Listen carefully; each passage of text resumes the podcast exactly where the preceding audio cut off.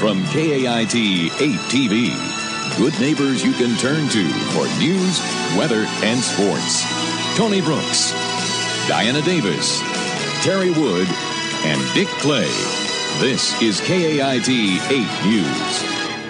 Good evening. I'm Diane Davis. And I'm Tony Brooks. In a statement given to the police and obtained by a Memphis newspaper, 17 year old Jesse Misskelley allegedly confesses to watching two other suspects choke, rape, and sexually mutilate three West Memphis second graders.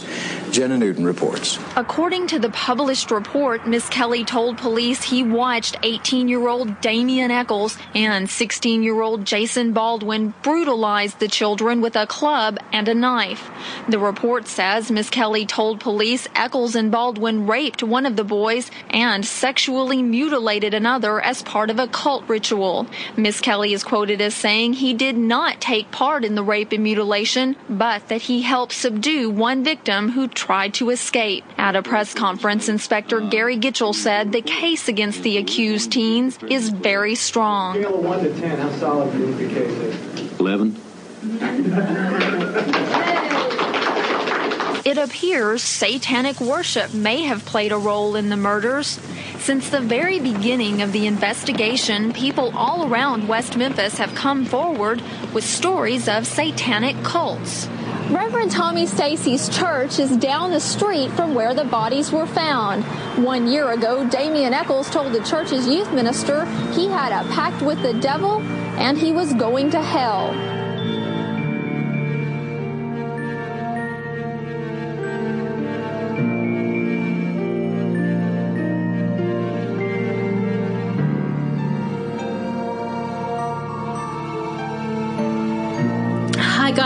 To our January Patreon episode of the True Crime Sisters podcast. We hope you all had an awesome Christmas and New Year's.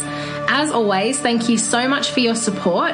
It means so much to us, and we really hope that you do enjoy this bonus episode as our way of saying thank you. This month, we're discussing one of Bill's favourite cases, and that is the case of the West Memphis Three. This is a fairly well known and well covered case, and I'm sure we don't really have anything unique to add, but it has been requested multiple times, so we thought we'd give it a go. Before we start this episode, I just want to point out as well that there is a distinction between saying the three men accused of this murder are innocent and saying that based on the available evidence, these men should never have been convicted. And with that, I'm going to hand you over to Bill. Thanks, Harry. And as you said, I've had a bit of an interest in this case for some years now. Just like many people, I watched the documentaries when they came out um, years ago. And, and being a teenager at the time, I just decided to sort of look into it a little bit further. And I've always found it interesting and obviously a bit of a mystery. So um, yeah, so I'm happy we're covering this case. I'm glad some people requested it. But like Harry said, I don't know that we're going to bring anything sort of new to the case. Obviously, there's so much out there. Yeah, so this is one of those cases that most people have heard about and it's been widely publicised and has stayed that way since the crime took place back in 1993. The reason for this is that the three men who were initially convicted for the crime that we are talking about today are believed to have been falsely accused and convicted. Many celebrities have spoken out in favour of the three convicted men, including Johnny Depp, Eddie Vedder from Pearl Jam, and also one of the Dixie chicks. I've forgotten. Natalie Maines. Okay. This is an extremely controversial case, and there are still many people who think the West Memphis Three are guilty, and obviously many who think they are innocent. So we'll discuss all of that today. Today's case took place in West Memphis, Arkansas, which is in the heart of the Bible Belt in the deep south in America. For those that don't know, the Bible Belt is an informal name for an area of the United States that is socially conservative and is made up of people who attend the Christian church in higher numbers than the national average. So, as you can imagine, the states in the Bible Belt are associated with having a moral compass which is in line with and determined by the teachings of the Bible. This is important in this case because part of the reason the three were targeted and accused was because of their Gothic style appearance, which many people in their area misinterpreted as Satan worshipping. Another thing to note about the community where this case happened is that it's not a well off area economically. It has been described as a white trash trailer park area by some, obviously not us, that's just sort of taken from research. It's an area where families often struggle to stay together. On the 5th of May 1993, three young boys, Christopher Mark Byers, James Michael Moore, and Stephen Edward Branch, were playing around their neighbourhood, which was generally considered a safe community. The three boys were best friends and had met through Cub Scouts and school. One of the sad things about this case is that who these three young boys were has been completely overshadowed by the controversy that followed. The three boys went to play in an area known as the Robin Hood Hills, which appears to be a small wooded area near their neighbourhood. The boys were last seen at 6:30 p.m. by Steve's stepfather, Terry Hobbs. At approximately 7 pm, when the boys didn't come home from playing, their parents began to get worried about their welfare. They began searching the area for any sign of the missing boys, but turned up nothing. Obviously, as the darkness set in, they were extremely concerned, as any parent would be when you don't know your child's whereabouts.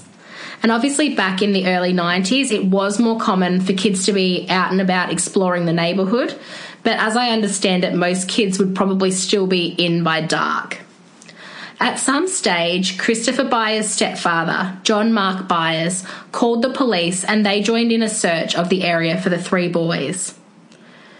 The official search didn't start till approximately 8am the next morning, and this search was led by the Crittenden County Search and Rescue Team. So on May 6th, the day following the disappearance, at approximately 1:45 p.m., one of the searchers, Steve Jones, was searching in the wooded area known as Robin Hood Hills when he noticed a black running shoe in a creek that looked like it could belong to a young boy.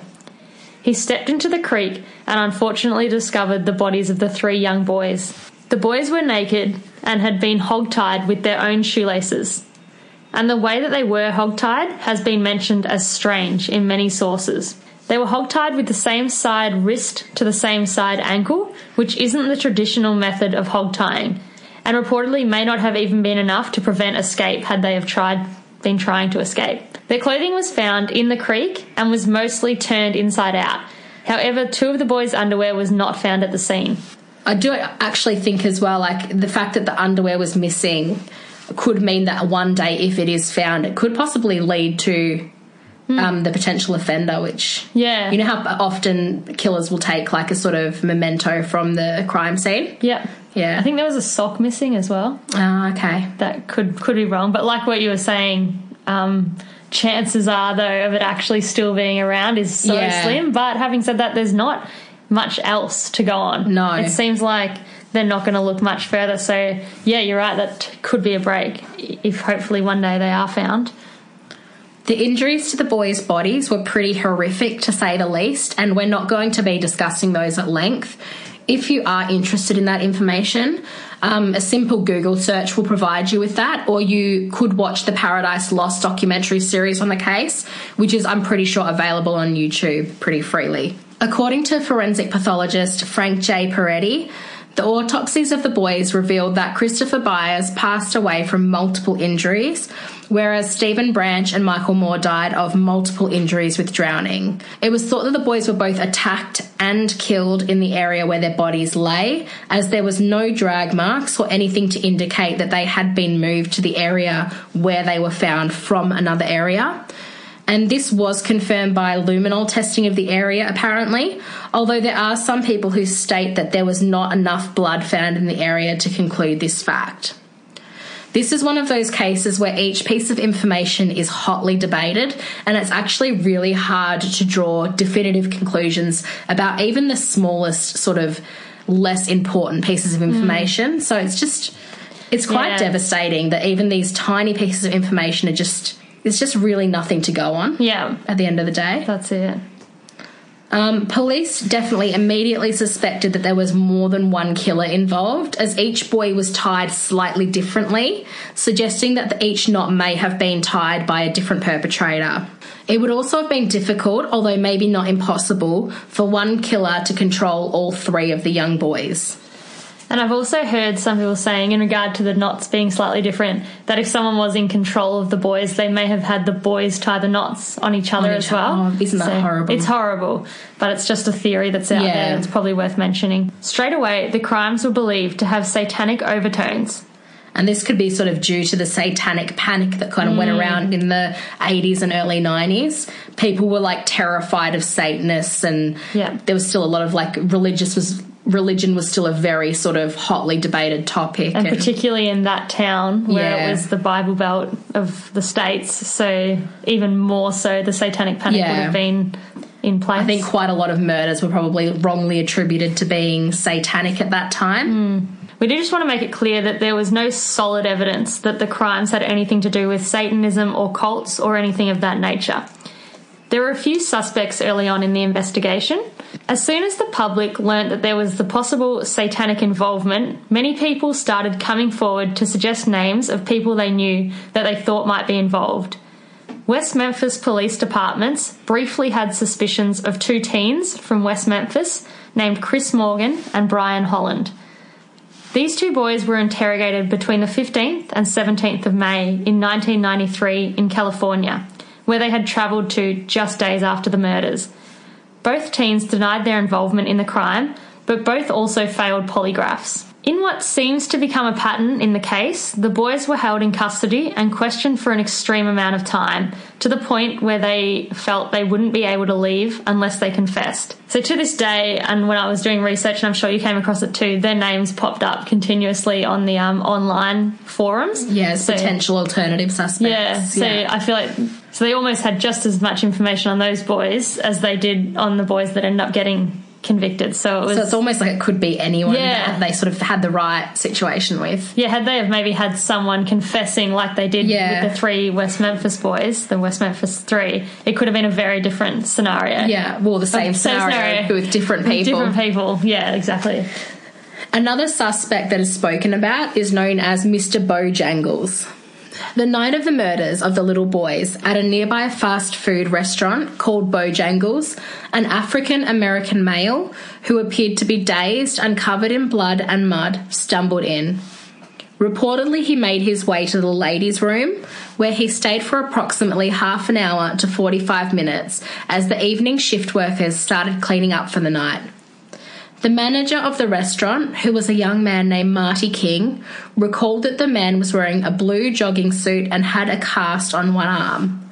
He had thick mud on his shoes and his pants were soaked up to his knees.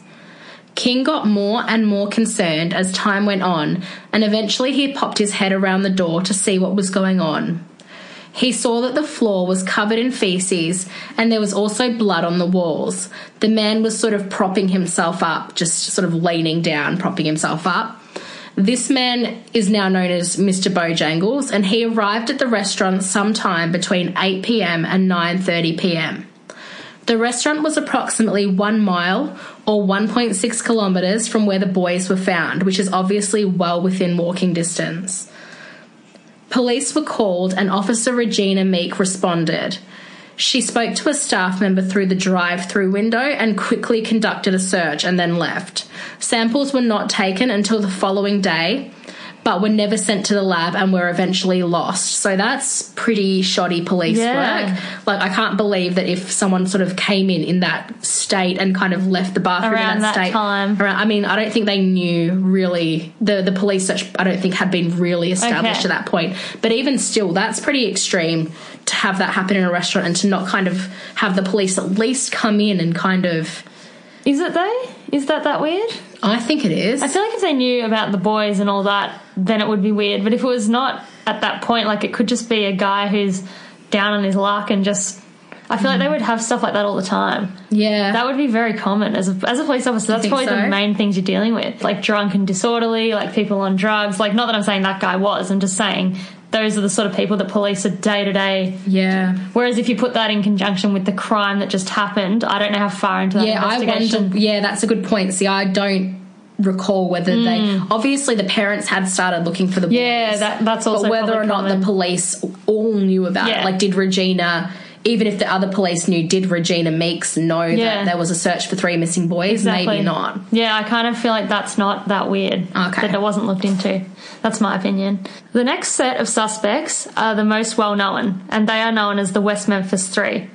18 year old Damien Echols quickly became a suspect in the eyes of the investigation because he had some characteristics that were mistaken with being satanic.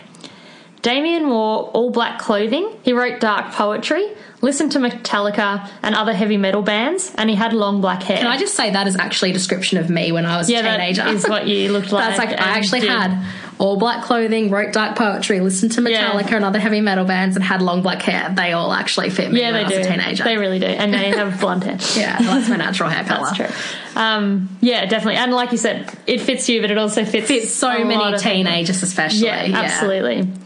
He also had a very strong history of psychiatric issues, um, which is something that isn't always mentioned in the case um, when it's discussed. So we'll go into that um, a little bit later. So just give you a little bit more insight into that. Damien was interviewed on the 7th of May by Steve Jones, the juvenile officer who discovered the bodies of the three boys.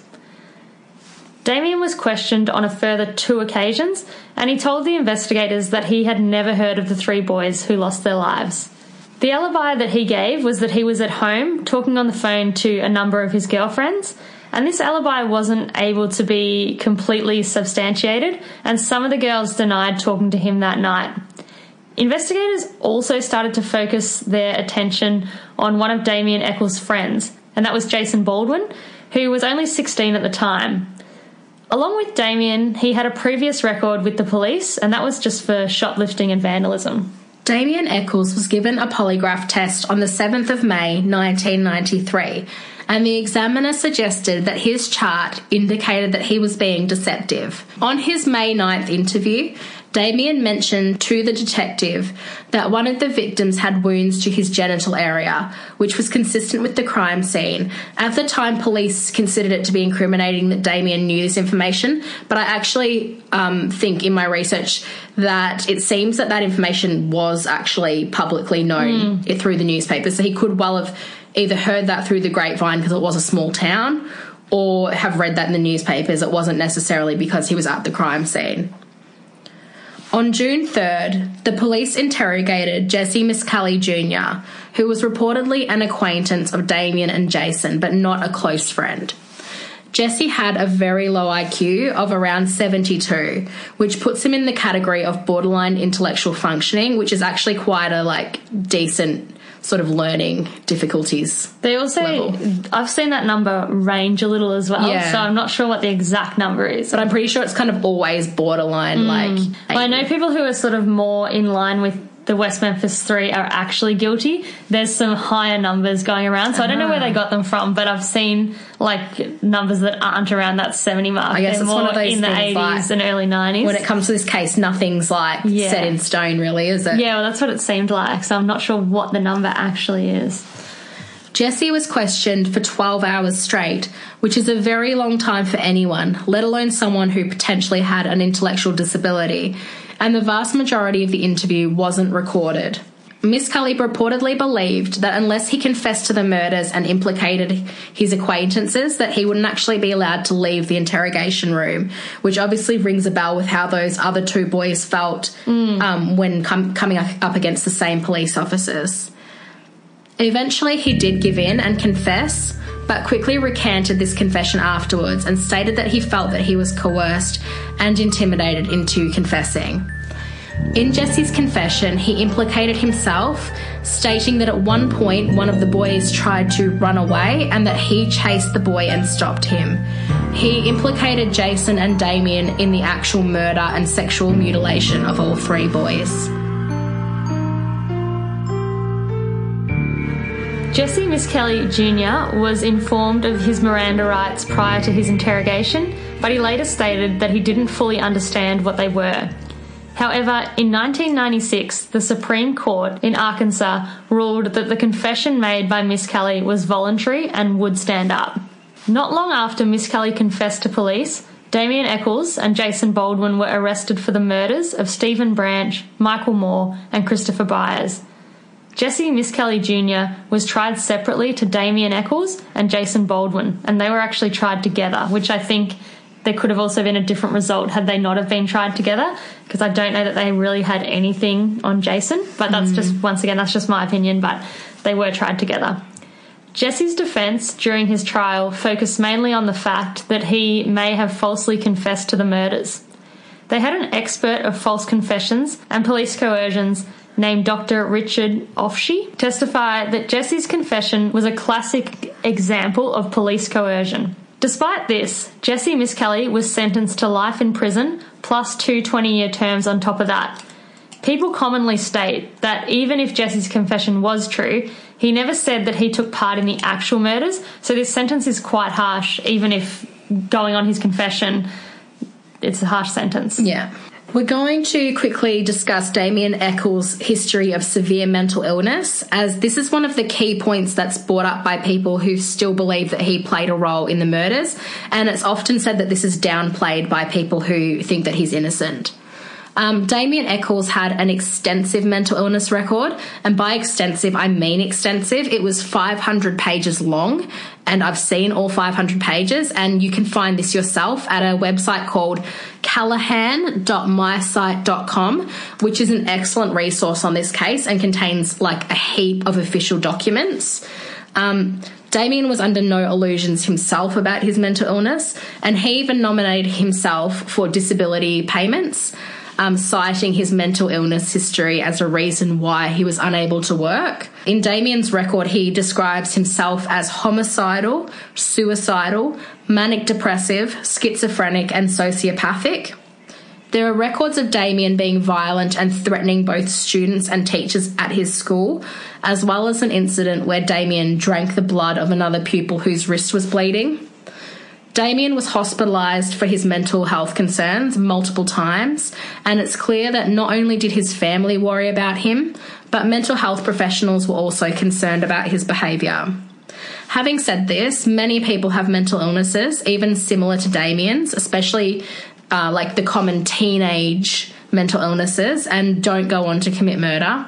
So while Damien's mental health history is important in explaining his character and personality, in itself it doesn't actually say a lot about his guilt or innocence. The way Damien presented himself as a person also did not help his case. The small religious town didn't seem to be able to get past his tattoos, one of which was the word evil on his knuckles, and his taste in heavy metal music, which, as we were saying earlier, both Completely normal. yeah, both those even tattoos is totally normal as well. But in that small town, Yeah. obviously that doesn't help. I think you have to take that into context because, mm. Yeah, obviously it's, it was a different time. Even mm. like the early 90s, it was sort of that kind of music was just sort of coming into vogue Yeah. a bit. And in small towns like that, I don't think it was even like, I, I don't think it was a very commonly yeah, common thing to see someone in sort of all black. Sort of. in the nineties, we're in the nineties. but we're in the Bible Belt. okay, yeah. I think, I don't know, maybe everything's just different in the Bible but. Yeah, potentially. So, as well as this, um, Damien apparently had an attitude, and many people would call him cocky. It didn't take long for police to settle comfortably on this strange character and label him as guilty. And as well as that, there was the fact that Damien um, did kind of enjoy, from what I've researched, he sort of seemed to, in a way, enjoy the attention of this a little bit. And apparently, at a softball game one day he sort of allured to the fact that he he was not guilty but he was being questioned Yeah. about the case so people the general public had the feel that he was guilty and i don't He think could have he just been minded sort of showing off to other kids and like that's what he I was think, trying to yeah. Mm. kind of put across that persona that he's this dark, Yeah. like trying to impress the Yeah. girls with this persona. So obviously. And that's not a con- there was never a confession. It was just that apparently at that softball game he was sort of alluring to the fact that he was a person of interest. Yeah. And a- teenage like he's a teenager. Yeah. Yeah. I don't find it weird that he did that, but at the same time that's just an all I'm pointing out is that's another reason why the Yeah. public and police were like, well, it's definitely him because he sort of had that whole demeanor about him, which yeah, I really don't think is that weird, but obviously in that town with those particular police officers and those people, it just came across as he was he was the perpetrator. satanic. Mm, satanic, exactly. And also that same community, obviously there was huge pressure coming from them to have those crimes solved. So I think the police were under quite a lot of pressure to to get someone sort three of eight year yeah. old boys, like Yeah, it's of huge. course the pressure would have been massive. So, three weeks after Misskelley's trial ended, that's when Damien and Jason's trial began. The prosecution settled on the theory that the young men had committed a satanic murder. The star witness for the prosecution was a graduate of Columbia Pacific University, which is actually not an accredited university, and he was an expert in the occult. So, as you can gather, his qualifications really should not have held up in a court of law, but in a small town whose residents fear anything occult, it seemed to just confirm their assumptions. Damien Echols and Jason Baldwin were found guilty of the murders of Stephen Michael and Christopher on the 19th of March 1994. Damien Echols received the death penalty and Jason Baldwin was sentenced to life in prison. A point that is mentioned often is the inconsistencies in the sentences. As we mentioned before, Jesse Misskelley's sentence was extreme, considering the other two supposedly committed the murders. However, Jason received a life sentence, which is lenient in comparison to Jesse's, considering he was actually the one that participated heavily in the murders. But having said that, um, that confession wasn't in a trial. So it's not like that was the reason they were. Yeah, that, Ja- that Jason point. was convicted. It didn't take long for the wider public to catch wind of what was going on in West Memphis and begin to criticise the handling of the case by the police. It was widely believed that there were many procedures that should have taken place immediately after the discovery of the crime scene that did not. There was talk of the crime scene being carelessly trampled and that the bodies of the little boys were interfered with before the medical examiner had arrived, and that the creek should have been drained quicker. There were many mistakes made, and this is something that is a heavy focus of the supporters of the West Memphis Three's innocence. There have been other potential suspects that have come to the forefront since the West Memphis Three went to jail, and these suspects are much closer to home for the poor victims. Following the murders, three documentaries were made following the journeys of the families of the victims and the investigations. The documentaries are called Paradise Lost. John Mark Byers was the adoptive stepfather of Christopher Byers and became an early suspect. He is an eccentric figure who appeared to play up for the cameras whenever they were pointed at him. And he is quite a hmm. character, like He's a character. very full on, very loud and like flamboyant in front of the cameras. I think as well you've got to remember, like in that f- the one where it was all directed towards him being the guilty guilty guy. He's a grieving. Like if, if he's not guilty, he's a grieving stepfather, and and the stuff he was doing was weird. Like he was like shooting, being like, "This one's for you, Damien," and like shooting Yeah. him like down the cans and stuff. But I feel like if you were re- if you thought Damien killed your stepson, Yeah. and that's his way of He was definitely an easy target Easy for the target, documentary yeah. filmmakers. he was an interesting character. He was. He was interrogated in November 1993 by the West Memphis Police Department after he gave a knife to one of the crew members that were filming the documentary. The police department's suspicion were peaked when Byers' story continued to change. At first, he said he'd never used the knife until the police pointed out that they'd found blood on it. He then changed his story to state that he had used the knife to cut up deer meat, and then police told him that the blood they found on the knife actually matched Christopher Byers. It was eventually concluded that it actually couldn't be determined whether the blood was from Christopher or John Mark, which I found strange, like that they're saying the blood could be from either Christopher or the stepfather because they're not actually blood related. That is interesting. Yeah. Hmm. So I don't really know what was going Unless on there was mixed samples. Yeah, good like point. Their blood could have been mixed. I'm not sure how. Yeah, I don't know. I just don't thought know. that was strange, but I thought I'd mention it anyway. Yeah. Byers was also of interest due to some teeth impressions found on Stephen Branch's forehead.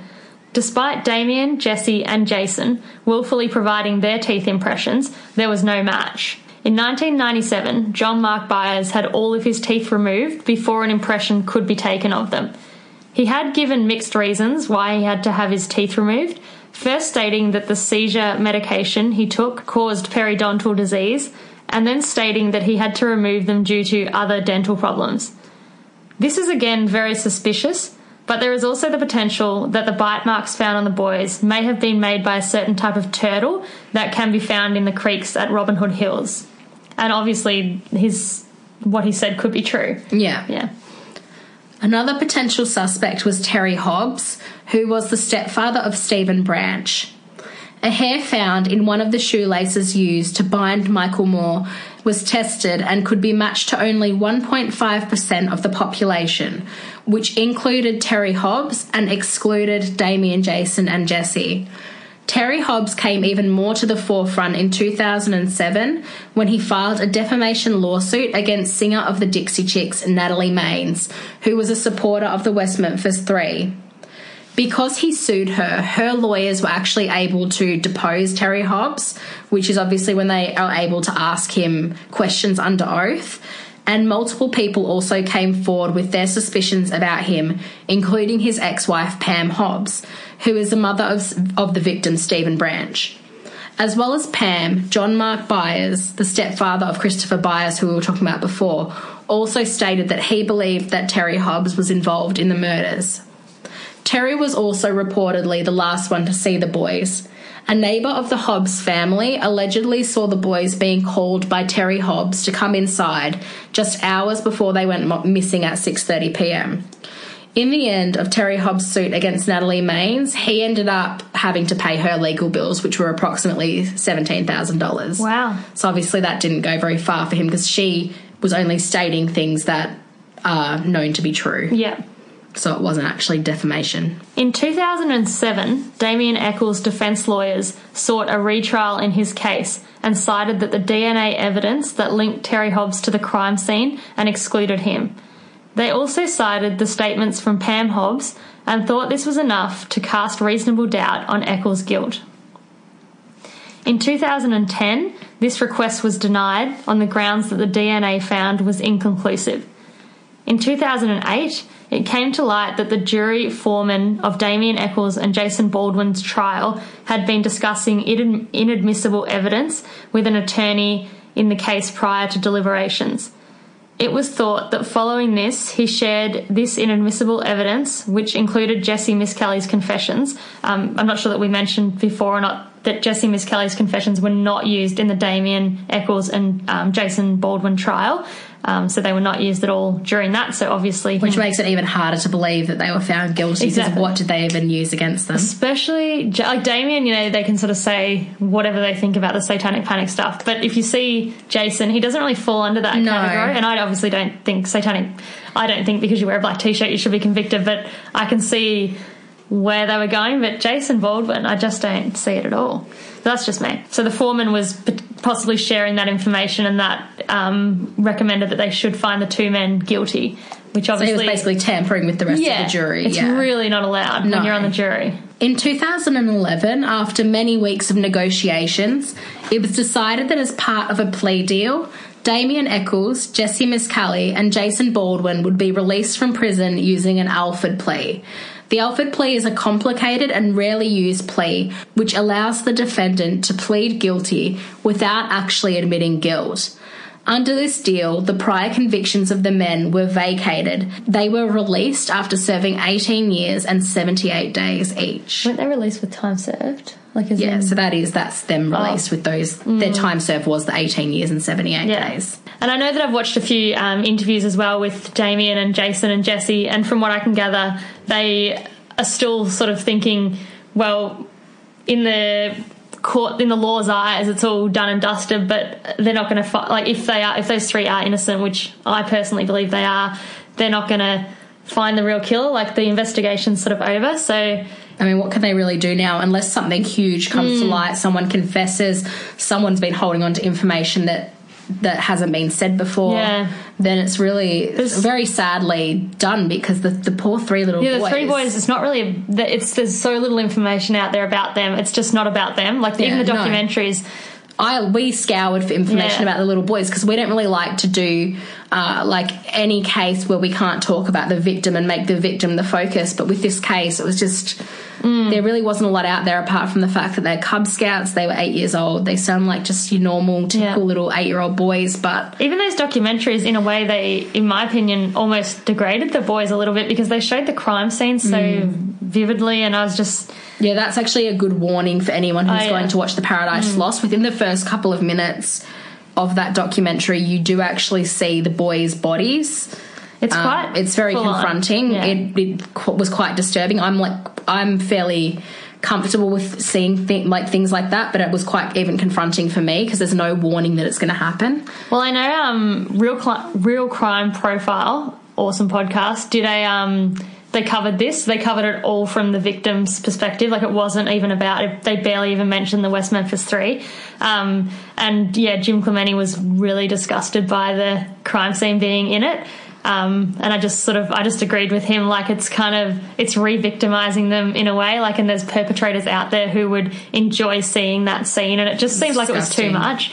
Um, but yeah, so it's the at the end of the day, um, the horrible thing is that the three There's little no justice. Yeah, there's no justice for the three little boys that were murdered. And there's no one really fighting for that justice. Like there were so many people fighting for the justice of the West Memphis Three. Who's fighting for the justice of the little boys? I think Like, there is some things, some wheels in motion. Like I, I know so. Damien Echols even. Is he? Yeah. I hope. I would hope so. I mean, mm. obviously, it's not really his responsibility. No. If he was innocent, he just got swept up into it as well. Yeah, But but, he seems like the kind. He seems like. In, I don't know him obviously at all, but from the interviews I've seen, he seems like a good guy. Like I think he he would want justice for those boys. Like he's, yeah, he's. Yeah. I think he's d- doing a couple of things of, that I've sort of seen, but yeah, hopefully more happens as well. So at the end of the day, I guess as we've sort of said, we really need to remember that three little boys with their whole lives ahead of them were brutally murdered. This fact seems to have become the least spoken about in the entire case. Regardless of anything else, Stephen Branch, Michael Moore, and Christopher Byers deserve justice for their lives that were ended far, far too soon. Our thoughts go out to their loved ones, and we encourage you to take a moment to spare a thought for those three little boys who were the true victims of the West Memphis murders. Thank you again, guys, for listening and for supporting us, and please stay safe.